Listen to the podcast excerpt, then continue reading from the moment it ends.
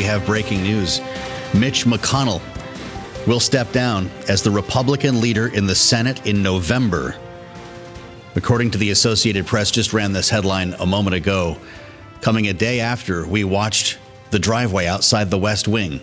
A big meeting with the Big Four, of course, on a budget and potentially funding our allies in Ukraine, Israel, Taiwan. Everyone came out except Mitch McConnell. He got in the SUV and went back to the Capitol. Of course, knowing that we'd be talking about this today, but also potentially giving Mike Johnson a little bit of cover so they didn't have to publicly disagree about what went on inside. And that's something we want to talk about with Wendy Benjaminson. Of course, Washington's uh, senior editor is with us here. Wendy, this is not what we expected to be talking about, and no. I want to ask you about what happened in Michigan last night because it's important. Yeah. Uh, but Mitch McConnell, my gosh, a record run in this powerful post. What does it say that he's stepping down? Is it that he's too old to keep doing the job, or the party's left him? Well, obviously we don't know yet because all we, you and I know so far is this Yeah. headline from the AP, and I'm sure we're all scrambling to find out exactly the answer to that question. It very well could be his age. He's had those two public Mm-hmm. incidents, at least two public incidents, where he just seemed to freeze and lose. I don't know if the ability to speak or the ability for his brain to catch up, Yeah. um, but clearly that struck us as an age-related problem. He is 82 years old. Although his doctor did make the point that it followed a, a fall, he had a spell. That's right. That, so that may have could have uh, been concussion related problem, or yeah. Mm-hmm. something like that. So right, but clearly it, it certainly gave the impression of an old leader. And then also there is this sense now that the transformation of the Republican Party. Mm-hmm. With Trump coming back as the front runner and probable nominee, is complete. That that transformation is done, and what we all thought of conservatives, what being conservative meant for the last 30, 40 years, no longer means that. And Mitch McConnell is, you know, one of those lions of the Senate, really into procedure, really into trying to do bipartisan where he can, trying to stick it to Democrats where he can, Right. and it's a but it's not a let's own the libs sort of attitude that a lot of new Republicans, Mm-hmm. Trump Republicans, have. And so he may, what we may find in our reporting today is that he's just decided that Enough. the party left him. He, that's right. Uh, he's watched Donald Trump uh, disparage his wife publicly. Yeah. He's lost apparently the argument over Ukraine funding, at least in the way he wanted it to be done. Right. Um, you wonder if he stays on. Then past the election, is he going to be having lunch with Nancy Pelosi talking about the old days? Yeah, they probably they probably My will. God. I mean, they have known each other a you really, said something incredibly important, though. The transformation is complete. He was the last Right. holdout. Exactly. And I don't I think he's he may be worried about leading the party after the 2024 election. Mm-hmm. You know, if Donald Trump wins, well if if Biden wins, he's the minority leader. If Trump wins and and I'm sorry, I shouldn't say that. If Democrats control the Senate, he's Yes, the right. minority leader. Yep. If Republicans flip the Senate, he's the majority leader, but always with a guy who doesn't see the world in the White House the same way that McConnell does. Mm. Right. And if, You know. yeah, my goodness, if Donald Trump is the next president of the United States, he could be dead in the water. And we are going to be asking a lot of questions about the role that Donald Trump played in this, right? He could have given him an ultimatum. Uh, we have no idea what happened behind the scenes here because this is uh, quite the breaker. If you're just joining us, Mitch McConnell stepping down, or at least announcing that he will, as the Senate Republican leader in November. And and you know we know that the McConnell team and the Trump team have been talking recently behind the scenes about whether McConnell will endorse Trump. Mm-hmm. Yes, right. And I think if McConnell does endorse Trump, I'm going back to that lion of the Senate, Yeah. old school kind of guy. If Trump is clearly the Republican nominee, then McConnell will hold his nose, explain to his wife, Right. and um, you know, and go ahead and endorse And him because Republican. he's a loyal Republican. When you see this headline, though, then you start because that has been the big conversation. Right. Is this his way of saying no? I'm not endorsing Donald Trump. Boy, I don't know. That I- would be something, That wouldn't it? be something. Uh, talk about the last something. holdout. As we spend time with Wendy Benjaminson, uh, this is remarkable, and we'll have a lot more to talk about uh, with our panel. Rick and Jeannie will be here in about 10 minutes, and of course, we're going to get their take. They'll be here in even less than that. Um, Wendy, the Michigan primary is behind us now. That was interesting. How about that? I want to hear why you think it was because we knew, well, I guess we all thought we knew Donald Trump and Joe Biden were going to win. Right, and they did. And they did. We can't mistake that. Right. But when you look under the hood here, it didn't come without a little bit of pain, especially for Joe Biden. 100,000 uncommitted 100,000 votes. essentially Tell us. protest votes. Well, it, it really shows us for the very first time the depth of concern among both voters of color. Arab, Muslim American voters and Mm-hmm. young voters um, who are extremely worried about, or who want to at least put Joe Biden on notice Yeah. that he cannot take them for granted, that he has to take steps on the Middle East and he has to take other steps um, toward things that they've wanted that he promised them in 2019 and 2020. The interesting thing was that some of those 100,000 protest votes did not just come from the Muslim American sort of enclaves of Dearborn and, and places like that. Yes, it came from Ann Arbor. It came from East Lansing. Those are college towns, Right. and they have a you know a more liberal population than a lot of Michigan, but also a lot of those young people Mm-hmm. who are extremely dissatisfied. Helped to get him there in 20. Right.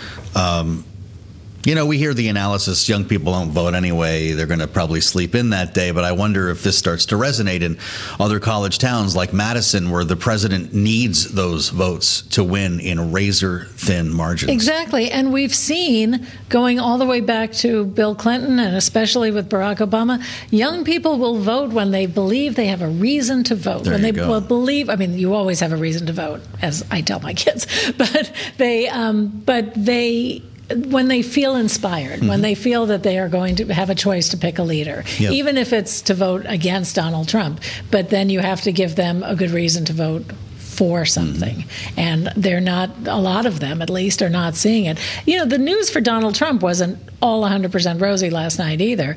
You You're know, right. He's, he's, Nikki Haley is still getting a significant portion of the Republican primary voters, which tells you that in the general election, Mm-hmm. there will be Republicans who will look for an alternative, Mm-hmm. whether it's RFK Jr., whether it's Jill Stein, whether it's Joe Biden. They're going to look somewhere Or do they else, leave or it they blank? just We saw, in, like we saw in Georgia, Right. You know, where they're Republican all the way down the ballot, but they never, or They they wrote in someone maybe right. for president. Uh, Wendy Benjaminson is with us on Balance of Power. That's with 99% of the ballots counted, by the way, 81 to 13, 81% to 13% for Joe Biden, running against himself almost in this case. It's kind of interesting. Um, and he's got a big day tomorrow. He's going to the border. Yes. So is Donald Trump. They're both I, I going to really the border. understand how Now, this happened. Well, they're going to be hundreds Yes, of miles course. apart. I think Biden is going to Brownsville, which is on the People Gulf are going to see this as a, a standoff, though, like they planned it that way, right? Yeah, um, right. It will be sort of a, a standoff on the Mexican border. So you know, cue the Clint Eastwood music. But um, I, it's it will be interesting because they will both be trying to say the border is important. They will both be trying to say I can fix it, and it will be a matter of who who buys. Does Joe it. Biden need to show up with something, or do you save that for the State of the Union and say, I just got back from the border and I am taking this action here tonight? Or does he need to say more than, hey, here I am, take my picture tomorrow? Yeah, I think what he'll do tomorrow is probably, you know, smack around Republicans a little bit for tanking the last bipartisan border bill. Yeah. Explain that he can't do it with executive orders because he, as he said, said earlier this week, that re- fixing the border requires personnel, which requires money, which requires appropriations, which requires Congress. So that's, I think, will be his message down there. I want to fix it. He's a little late to the party, but he Mm-hmm. I got wants it. to fix it, and um, there we go. We're hearing the voice now of Mitch McConnell, and we want to bring you live to the Senate floor. As we just told you, he's announced that he will step down as leader in November. Let's listen live on Bloomberg. There's a certain introspection that accompanies the grieving process. Perhaps it is God's way of reminding you of your own life's journey to reprioritize the impact of the world that we will all inevitably leave behind. I turned 82 last week. the end of my contributions are closer than I'd prefer. My career in the United States Senate began amidst the Reagan Revolution. Truth is, when I got here, I was just happy if anybody remembered my name. President Reagan called me Mitch O'Donnell. Close enough, I thought. My life, my wife Elaine and I got married on President Reagan's birthday, February 6th. It's probably not the most romantic thing to admit, but Reagan meant a lot to both of us. For 31 years, Elaine has been the love of my life, and I'm eternally grateful to have her by my side. I think back to my first days in the Senate with deep appreciation for the time that helped shape my view of the world. I'm unconflicted about the good within our country and the irreplaceable role we play as the leader of the free world. It's why I worked so hard to get the national security package passed earlier this month. Believe me, I know the politics within my party at this particular moment in time. I have many faults. Misunderstanding politics is not one of them. That said, I believe more strongly than ever that America's global leadership is essential to preserving the shining city on a hill that Ronald Reagan discussed. As long as I'm drawing breath on this earth, I will defend American exceptionalism. So, as I've been thinking about when I would deliver some news to the Senate, I always imagined a moment when I had total clarity and peace about the sunset of my work. A moment when I'm certain I have helped preserve the ideals I so strongly believe. That day arrived today. My goals when I was narrowly elected to the Senate back in 1984 were fairly modest do a good job for the people of Kentucky, and convince them that by doing so they might rehire me for a second term. That was it. That was the plan. If you would have told me 40 years later that I would stand before you as the longest serving Senate leader in American history, frankly, I would have thought you'd lost your mind. I have the honor of representing Kentucky in the Senate longer than anyone else in our state's history. I just never could have imagined, never could have imagined that happening when I arrived here in 1984 at 42.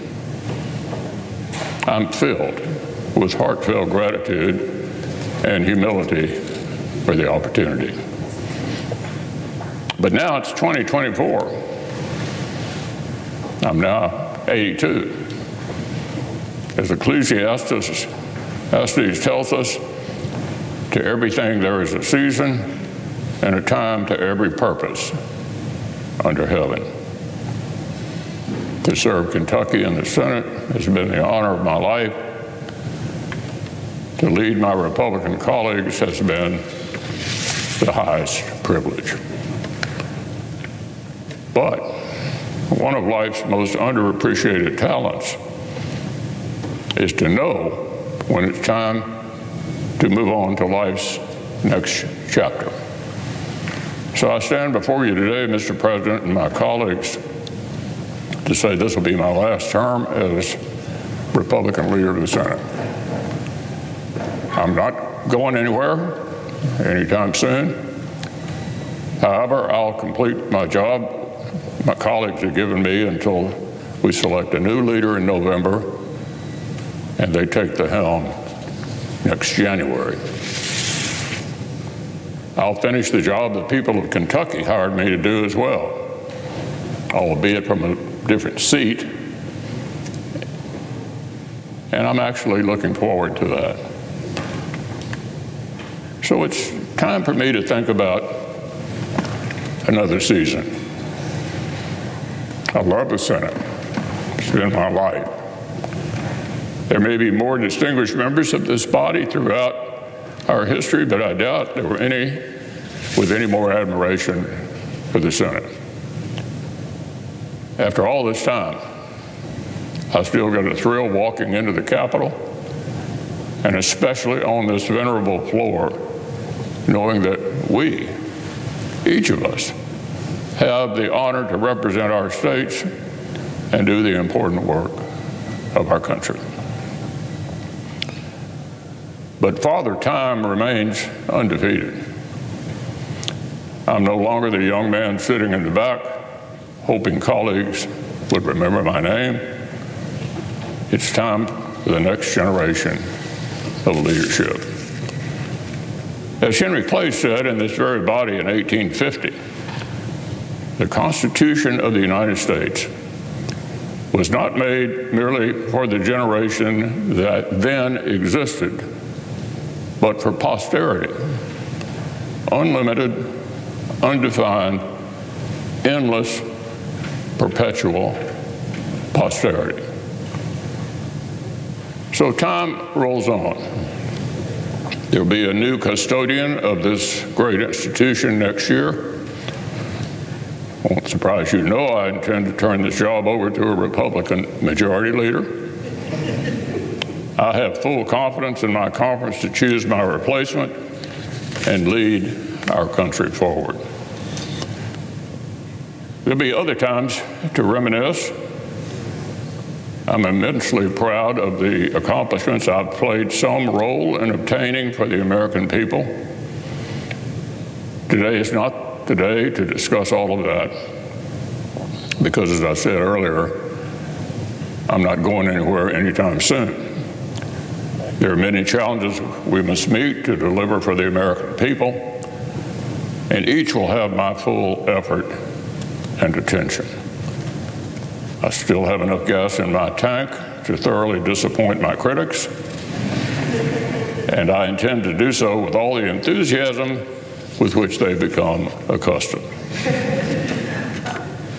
So, to my colleagues, thank you for entrusting me with our success. It's been an honor to work with each of you. There'll be plenty of time to express my gratitude in greater detail as I sprint towards the finish line, which is now in sight. I yield the floor.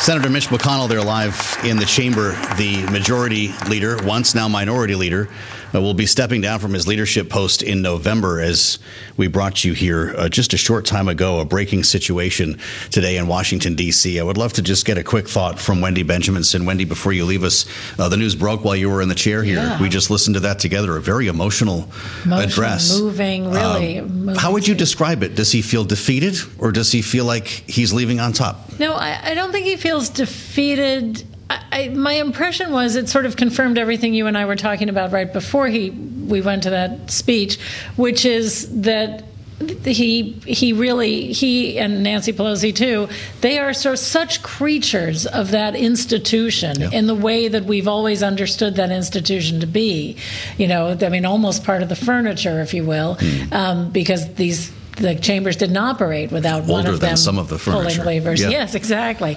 um, and yet he's he's giving the sense that what I said before that you know the things have changed. This is a new century. This is a new way of approaching politics. You know, seniority doesn't guarantee access. Being junior doesn't you know deny access. Um, and the whole place is run in a much different way than it was in the Reagan era, and he must have mentioned Ronald Reagan three or four times there. He longs for that era, and that era doesn't exist anymore. you know, yeah. and you know, love him or hate him, he really is an institutionalist, and I think he feels like you know he's either too old or too out of style to run that chamber anymore. Well, thanks for sticking around with us. Uh, happy to always look here. forward to Wendy Benjaminson's insights. Bloomberg's Washington senior editor. Thank you, Wendy. As we assemble our panel, didn't think we'd be talking about this, but need to hear from Rick Davis and Jeannie Sheehan Zaino, Bloomberg Politics contributors on news that Mitch McConnell is in fact stepping down as leader. Rick, you spent a number of years, I think, as we all know, working with John McCain in the United States Senate. You have uh, every sense of the importance of this particular tenure. What does it mean that it's coming to an end now?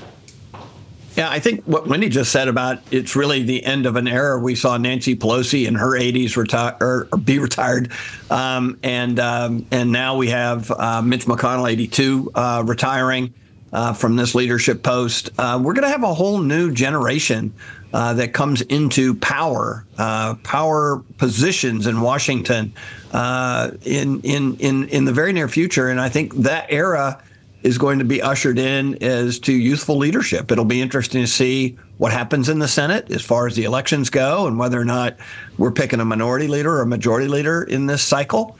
But uh, at the end of the day, we're going to lose a master strategist at legislation and politics. I was actually happy to hear that he talked about his grasp of politics. I've never met a member of the United States Senate who knew more polling and strategy mm. than Mitch McConnell did. He was a real study in politics. And for people like me, uh, that helped have conversations with him about the impacts of what happened in the United States Senate. They weren't in a vacuum politically. He calculated the politics of every move he made. Fascinating. The quote that stuck out to me, Jeannie the end of my contributions are closer than I'd prefer. And you wonder how much of this had to do with his age or the impact of Donald Trump on his party. Maybe you can't separate the two. What do you think? Yeah, I mean, I think I agree with you. I think it's really hard to separate the two. And I was struck by that as well, because, of course, this is a party that has changed enormously in the last several years, but certainly since Mitch McConnell took the helm in the Senate.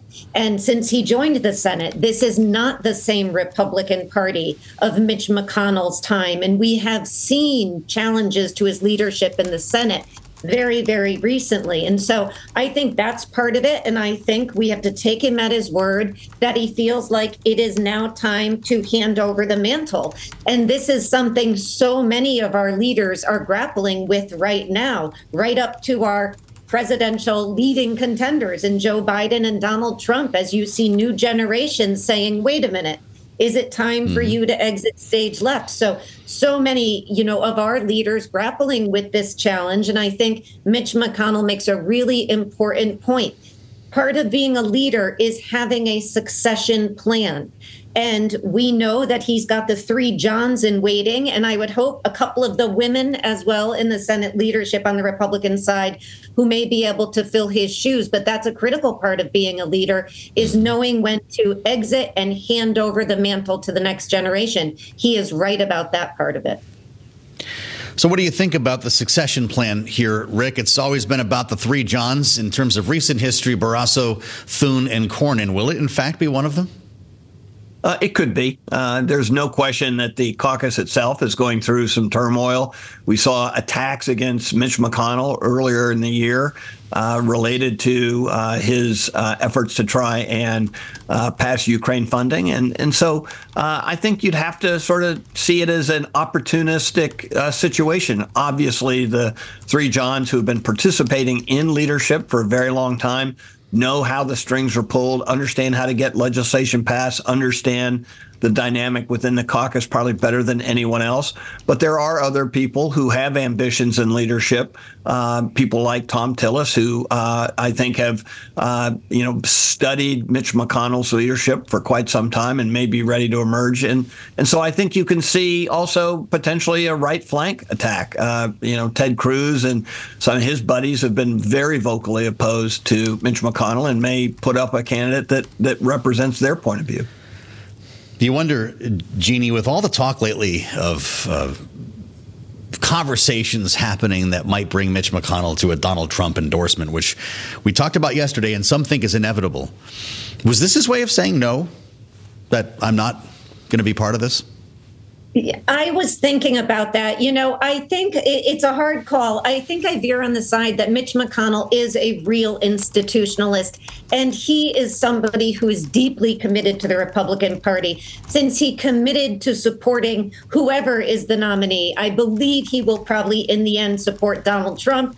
He may hold his nose like some other voters and do that, but I think he will, as Donald Trump goes to take that you know mantle as the nominee this year again. You know i would also again just let's add to the list of possible successors Ernst in Iowa, Shelley Moore Capito in West Virginia. There are women hmm. in the House Republican leadership who could really play a very important role. And so, you know, uh, in addition to all those folks that Rick just mentioned and the three Johns, I think we also have to look to them because they have a very sort of interesting perspective and a path to the Senate and a lot that they could do in their House Republic, I mean, sorry, Senate Republican leadership.